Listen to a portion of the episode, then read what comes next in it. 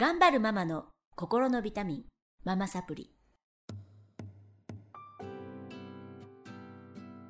皆さんこんにちは。ママサプリの時間がやってまいりました。この番組は上海から世界へ、聞くだけでママが元気になるママサプリをお届けしてまいります。えー、ナビゲーター私今日がお届けします。えー、オンラインスクールができまして、えー、ブログの方からですね、プレゼント動画の方から入っていただけますので、いつでもどこでも受講していただけるママサプリ、皆さんどうぞアクセスしてみてください。ということで、えー、今週も先々週からあのゲストとして来ていただいてます、池川明先生をお招きしまして、あのいろいろとお届けしていってるんですが、すごい興味深いお話で、えー、っと私は今あのママたちにね、あの今の、まあ、大体やっぱり幼児から思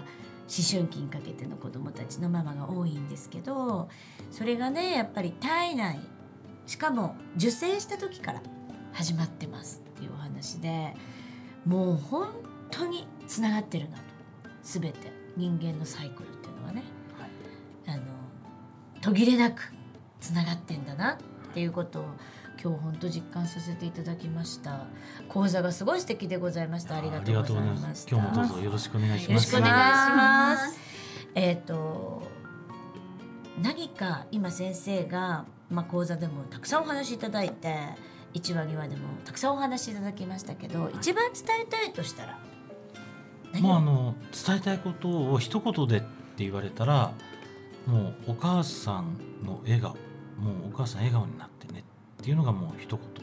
はい、まあ、お母さんだけじゃなくてお父さんも子供さんもみんなね笑顔になればいいんですけど、その笑顔っていうのがあの今ない時代になっていて、あのその笑顔もね普通の笑顔ではないんですよ。はい、あの講演会で話をする笑顔っていうのは、あの花火に例えると尺玉なんですね。満面の笑みってやつです。ドーンと打ち上げて、うん、スターマインみたいな、はああいう感じなんですけど、ええ、お母さん方が旦那さんとか子供に向ける笑顔っていうのが、旦那さんと子供は尺玉の花火が欲しいんですけど、ええ、お母さんがくれる、えー、笑顔はちょうど線香花火ぐらい。わかります、うん、チリチリチリポトンってやつ、わかります。時々しけてて火がつかないようなああいう感じの笑顔なんですよ、はいはい、これ、ね、あのだいぶ期待と違うんですよね。なんでそうなっちゃったんだろう。私ねフィリピンにこの間行った時に、はい、笑顔が本物っていう記事を書いたんですけど、フィリピン人の笑顔って本物なんです。みんな心の底から笑ってる。それですにーって、うんうん、で、はい、本当に楽しくなるのこっちも。それで聞かれたんですけど、なんで日本人笑わないのって言われたんです。それもさんにんぐらいから笑ってんですよ。ですよね、うん、でも線香花火なんですよね。でも日本人って笑わないよね、どうして笑わないの、幸せなのにって聞かれたんです。お母さんが笑ってないからです。だからあのちょうど岩戸に隠れた天照大神のような感じで、家の中ではやっぱり女性が輝いてるのが家の幸せだと思うんですけど、本当ですね、あの自分が本来笑わなきゃいけない神様が、周りにあなたのせいで笑えないの、このせいで笑えないと、こう周囲にこうなんか責任転嫁してるみたいな、はいはいはい、そんなのあろうがなかろうが笑ってればいいのにと思うんですけど、ええ、その笑うということを実は代々していないんですね。代々していない。笑ってると怒られたりするんですよ、はい、でしかもあのピーティーエー とかね、そういうところで幸せそうにしてると、幸せそうにしてる、ね、後ろ指刺されるんですよ。でみんな後ろ指刺されたくないじゃないですか。そうするとあの人より不幸なを演じてると、あの人不幸でずるいよねって言われないんですよ。幸せでずるいは言われるんだけど、あの人が不幸でずるい、あの人がのようにもっと不幸になりたいなんて思う人いないわけ。そうすると不幸を演じてるつもりで後ろ指刺されないと思ったら本当に不幸になってくるんですよ。なるほど。自分で不幸にしている人結構多いんですよね。だからちょっとの幸せじゃダメですよね。もう後ろ指刺されてもだって幸せなんだもんぐらいの幸せでないと。先生すごい幸せそう結構後ろ指刺されましたからね。ピンク、ピンク見せたいですね。見せたいぐらいのピンクの。いや今日ねこれちょっとどうかなと思ったんです思い切りました。作った方がね、ぜひ来て写真撮ってって言われたから、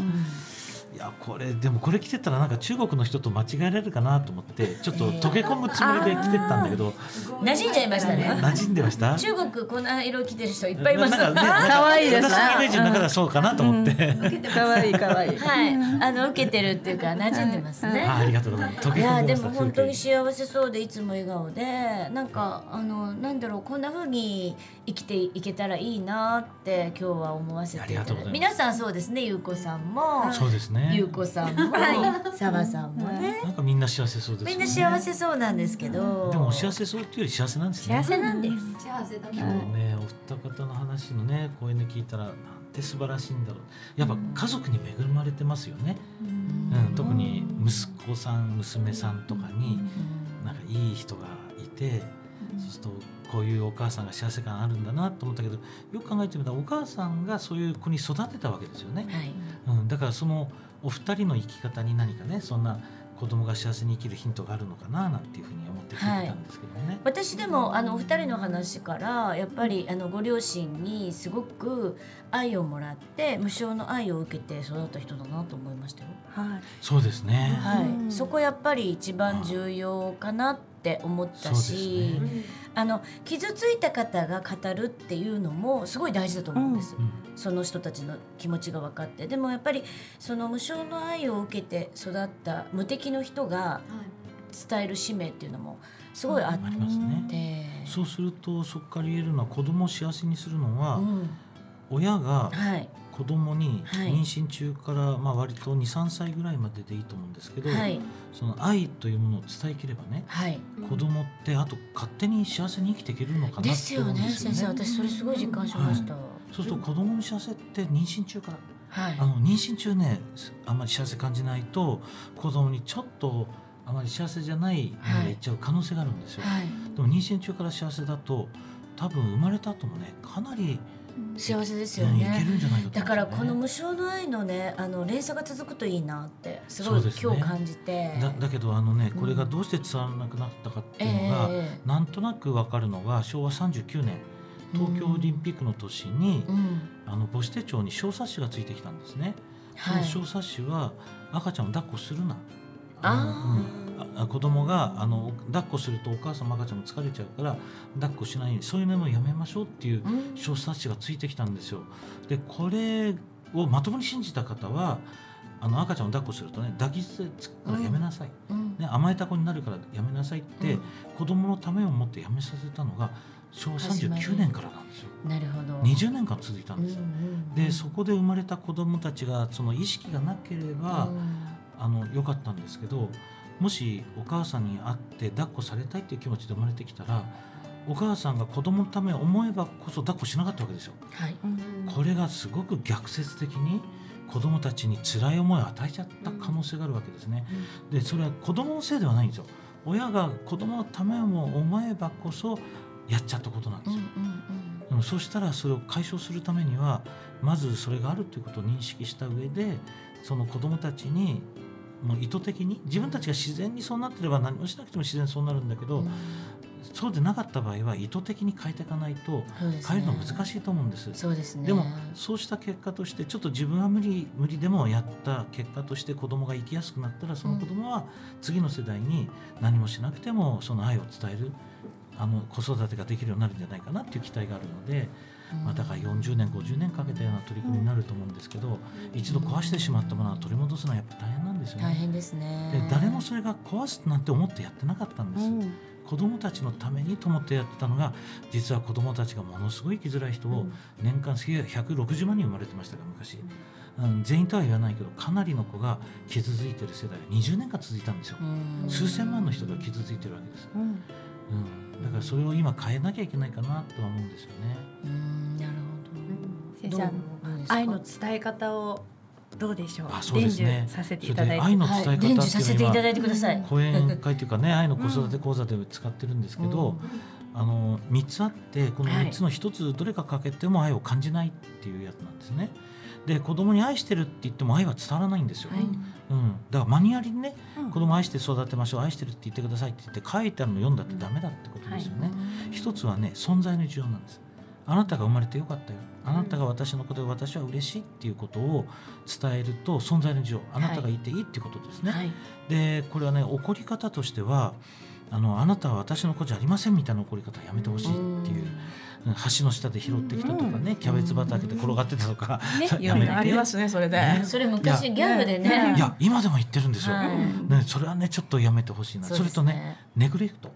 ねえねえお母さんって言った時無視結構やるんですよ皆さん、ね、まだね怒ってる方がまだいい、うん、ネグレクトはねものすごい辛いんですよ、そうですね、うんうん、あなた存在がないのよって言われると一緒だから、うん、いじめもあるじゃないですか、うん、いじめでもねまだねその子の本を破るとか、うん、靴に画鋲入れるなんてまだまだいいんです、やらない方がいいけど、うんはい、無視が一番ダメなんです、うんうん、その存在を否定するっていうのは絶対やっちゃいけないことなんですね、はい、これまず第一。二つ目が信じるなんです、うん、子供を信じられないでしょ、うん、だからあの宿題しないとか勉強しない子見て腹立てるじゃないですか、はい、でもそれはなんで腹立てるかっていうと、お母さんの信じてるのはこのままでいったらダメな人間になるを信じてるんですよ、でだからそうならないように勉強しろ、はい、言うことを聞けなんだけど、うん、信じるのはさんじゅうねんごに絶対この子は立派な子になってるを信じるんです、うんうんうん、絶対立派になる子が今目の前で勉強しないんですよ、うん、怒ります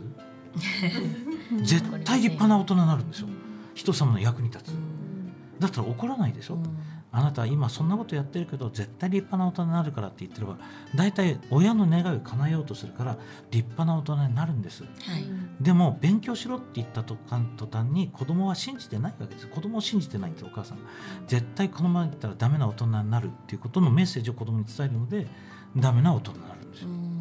よ、信じるのはこのその子の可能性、持ってる未来、これを信じるんです、目の前でちょっと嘘をつくと、そんなちっちゃいことはどうでもいいということなんですね。そうですね。でこれが信じる。さんばんめが応援するなんですよ、うん、いつもお母さんが言ってるでしょって失敗した時にほらごらんみたいな、これほらごらんって言った途端に溺れてる子供に鉛つけて沈めてますよね、うん、もうこれ全然応援になってないんですそこは浮き輪でしょっていうところをやっぱりやって、もう無意識に自分たちがやられてたからね、うん、そうしちゃうんですけど、この存在の自由と信じると応援するのみっつがあると子供は愛を感じるので、うん、その上で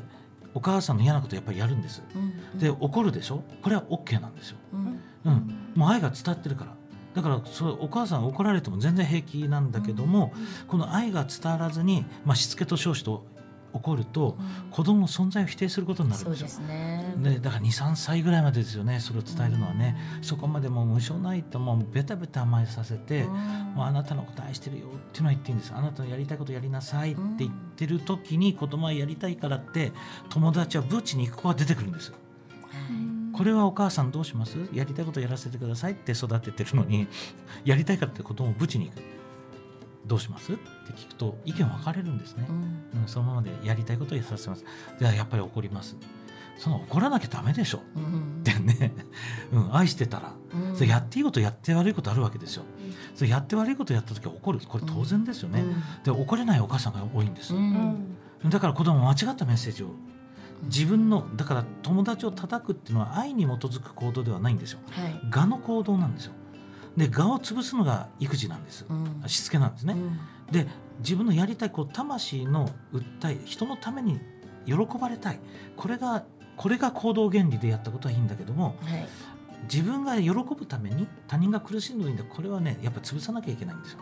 うん、この区別をつけなきゃいけないのに、うん、お母さん方は区別がついてないんです、そうですね、だから子供が友達をぶちに行った時まず聞かないと、なんでブチに行ったのって聞かなきゃいけないんですよ、うん、その時に子供がね、実はですよ、うんうん、友達がおもちゃみんな集めちゃって、友達の、うん、でみんなが困ってると、はい、でそれを取り返しに行ってなんか言い争いになって叩いたんだっていう時に、うん、怒られた時子供は友達のためにおもちゃ取り返しに行ったら怒られたっていう経験するわけです、うん、だから人のために何かやっちゃいけないっていうメッセージ取るわけですよ、うんうんうん、だから何もしなくなるんです、はい、ところがね、あ、あなたがやりに行ったことは正しいよねってこと、みんなのために、うん、でもそこで叩くのはどうなのって聞かなきゃいけないんですよ、うん、そうですね、で子供は叩いちゃいけないって知ってるわけです、うんうん、だからそれを怒られたらムカッとするけど、うん、あ、叩いちゃいけない、じゃあどういう選択肢があったのって、どうすればよかったのって子供ちゃんと答えるわけですよ、うん、そしたら、あ、じゃあ今度はそうしようねって、これそういうふうにやっていけばいいわけで、うん、だからお母さん忍耐が必要なんです、うん、そうですね、でもねこの忍耐がないよね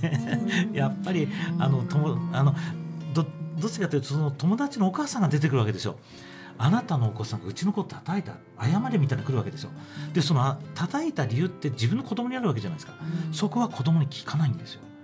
叩いた技術しか言わないし、先生方もこのうるさいお母さんが来て嫌だなと思うからとりあえず穏便に済ませようとしてやる。そうすると子供、両方の子供に間違ったメッセージを与えます、うんうん、友達からおもちゃ集めて自分のために遊んでたのがいいっていうメッセージなんですよ、う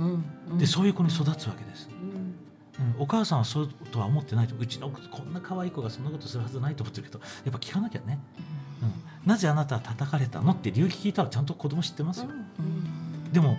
言うと怒られるからね言わなかったりするんだけど、うん、本当に子供の話を聞いてる子供はそう言います、ちゃんと言います、うん、それは優子さんのところがね、うん、子供たちが、ね、そうでも本当にそういうふうにあの自分のねやりたいシーンを撮ってもらった上で怒られるのはもう全然愛だと思って受け止めるので、うん、うん、やっぱり聞いてほしいですね。その自分の言いたいことを分かった上で怒られたのは愛だって感じるんですよ。愛だす、うん、だから本気でこうお母さん怒ると愛を感じるんですよ。そうですね。ところがね、本気じゃなくて形でこだ人目とかね、うん、人目とかを気にしながら怒るとそれは子供は愛を感じないんですよね、うんうん、だから本気で怒られた子供ってお母さんから愛されてるって感じもします、うんうん、でも中途半端に怒るとね、愛だってお母さんが言ったってダメです。それはもう、うん、こ子供ってここの光で見ちゃうんで、心の光で見るの で, で、ね、だからお母さんってやっぱり、あのー、言葉行動だけで起こるからね、うん、この先にある心を見てないの で, そうなんです。やっぱり心と心で会話しないと。でもそれはね、心見られてないから、ね、自分が子供の時からできないんですよね。で自分の心も見れてないから、うん、そうなんですよね。まずはお母さん自分の心を満たすことをしないと、まあ、それが先決ですよね。まあ一回怒ってダメよって言ってみちゃえばいいですね。あ、そうですね。一回はね。そうですね。でスカッとしたかどうかですよね、はい、でもその後にああすっきりさせてもらったからじゃあちょっとあなたの話を聞くよと。そうだね、はい、お母さんも満たされてないから、ね、そうです。まずはね、うん、やっぱ怒るとなんかお母さんやってる気しますよね、うんうん、だからまず子供に悪いけどお母さんやらせてくれるってことあってから怒ればいいんですね、うん、で怒ったってああスカッとしたお母さんやらせてくれてありがとうって言った後ででどうしてそういうことしたのって言うとまたそれはね、そうそうそうそう、うん、あ、お母さんの役に立ったなって。あとあのお母さんちょっとね、あの落ち着いた時にお母さんやっぱり学校の先生から怒られて恥ずかしかったから怒っちゃったとかね、うん、なんかこう実況中継できたりですね、自分の内心の中ね、うん、出せたらいいなと思うんですよ ね, すね。子供ってやっぱり本当先ほどの話からあの全然見えないから、お母さんが何を思ってるのか、なんで怒られてるのか、なんでお母さんこんなイライラして急にガンって切れたり、すっごい怖いことの連続だと思うんですよね。で一番大事なお母さんの気持ちがわからないって一番辛いの で, そうです、ね、もうなんか全部吐いていいし、イライラしてるって言っていいし、でも自分の気持ちを出していいっていう教育を受けてないから、うん、隠さなきゃいけない、本当のこと言ったら怒られるっていう教育を受けてるから、うん、なかなか言えないですよ ね, ねここはやっぱりちょっと努力が必要ですよね、うん、本当ですね。どうですか、さん。いやいやいや、そうですね。無茶ぶり、無茶ぶり。いやいや、あの、うん、私もね、うちがあの老舗の製造業やってたので、周りは大人ばっかりでしたので、私逆に心を殺した状態で大人になっちゃったので、うん、今この年になって先生のおっしゃることすごく分かって、そうですね、で自分もそうだけど、実は私も娘がふたりいて。やはりこの親が育てた娘なので、やはりどこかで心を閉ざした状態で大きくなったんですよ。お母さんに嫌われないようにとか、そうですよね、お母さんにあの褒めてもらいたいって、それは皆さん一緒だと思うんだけど、逆にあのダメな嫌なあのそういう部分も見せることが魂の本質じゃないですか、うん、そうですね、それを全部蓋して大きくなったので、今海をお互い親子で出し合ってます。いいですね、はい、いいです。結構辛い部分もありますよね、この年になって。やっぱりなんか大切な人と出し合ってつながれるっていうことが一番何よりね、今思ったら本当ね、子育ての最中いい子だったんですよ。先ほどね、前回前々回あのほら排泄のお話されたけど、言われたらうちの子ね、開けた時にしてない状態でそのままおトイレ連れてってシャーっとやって、うん、あ、素敵ですね。あの何おねしょもしない子、うん、だからいい子だったんですよ、うん、でもそれが今日に至っていいかどうかはまた別だったっていうことを今日のお話聞いてあの思い知りました。いい子ってあのお母さんに迷惑かけないようにいい子ってやりますよね。だからあの逆にお母さんの言うことを聞かない騒いでる子とかはあんまり心配ないんですよ。自分のやりたいことやれるけど、む, むしろいい子がやりたいことができないっていう子の方が、ね、心になんかいろいろね持ってるものがあってきっとねそれだったと思うでしょ、うん、だから今海を出してますお互い。いやいいことです。もういつからでも遅くないし、えー、本当にこの地球上に生まれてきて体を持って生まれてきた時にね、うん、なんか誰かと誰かが本音でぶつかり合ってつながり合えるといいな。あのつながってない人がいっぱい多分 い,、うん、いるのが今、うん、地球上でね、うん、そうですね、うん、寂しい人がいっぱいいるのでつながり合えたらちょっとでもねこれこのラジオ聞いていただいて、うん、何か皆様のなんかお役に立てたらなってすごい思いながら聞いていました、うんということで、えー、と今週もあっという間にお時間が来てしまいましたが、あのー、一番シンプルな大事なのは笑顔ということでお届けしてまいりました、はい、また次週もあの楽しい内容をお届けしてまいります。今日はこの辺で終わりにしたいと思います。ありがとうございました。ありがとうございました。